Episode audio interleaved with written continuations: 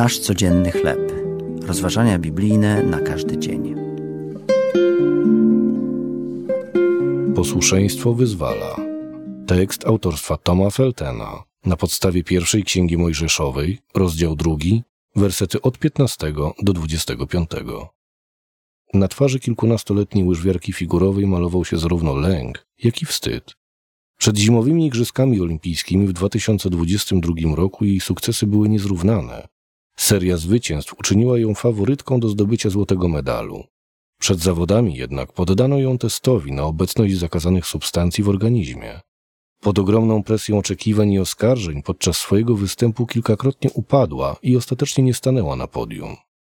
Niegdyś tak bardzo kreatywna i swobodna na lodzie, dzisiaj, przygnieciona potępiającą opinią za złamanie zasad, skazana była na całkowitą porażkę.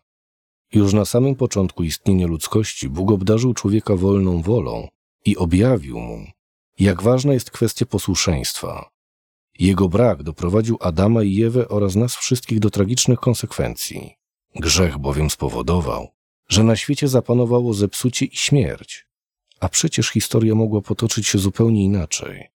Bóg powiedział do nich wyraźnie: Z każdego drzewa tego ogrodu możecie jeść, za wyjątkiem jednego. Adam i Ewa nie usłuchali nakazu i zjedli z zakazanego drzewa, oczekując, że staną się równi Bogu. W rezultacie pojawił się grzech, hańba i śmierć.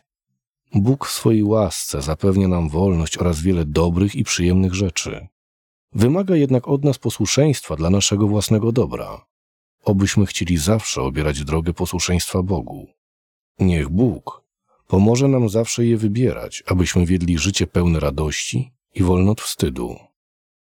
W jaki sposób świat rozumie wolność? Dlaczego drogą do niej jest posłuszeństwo Bogu?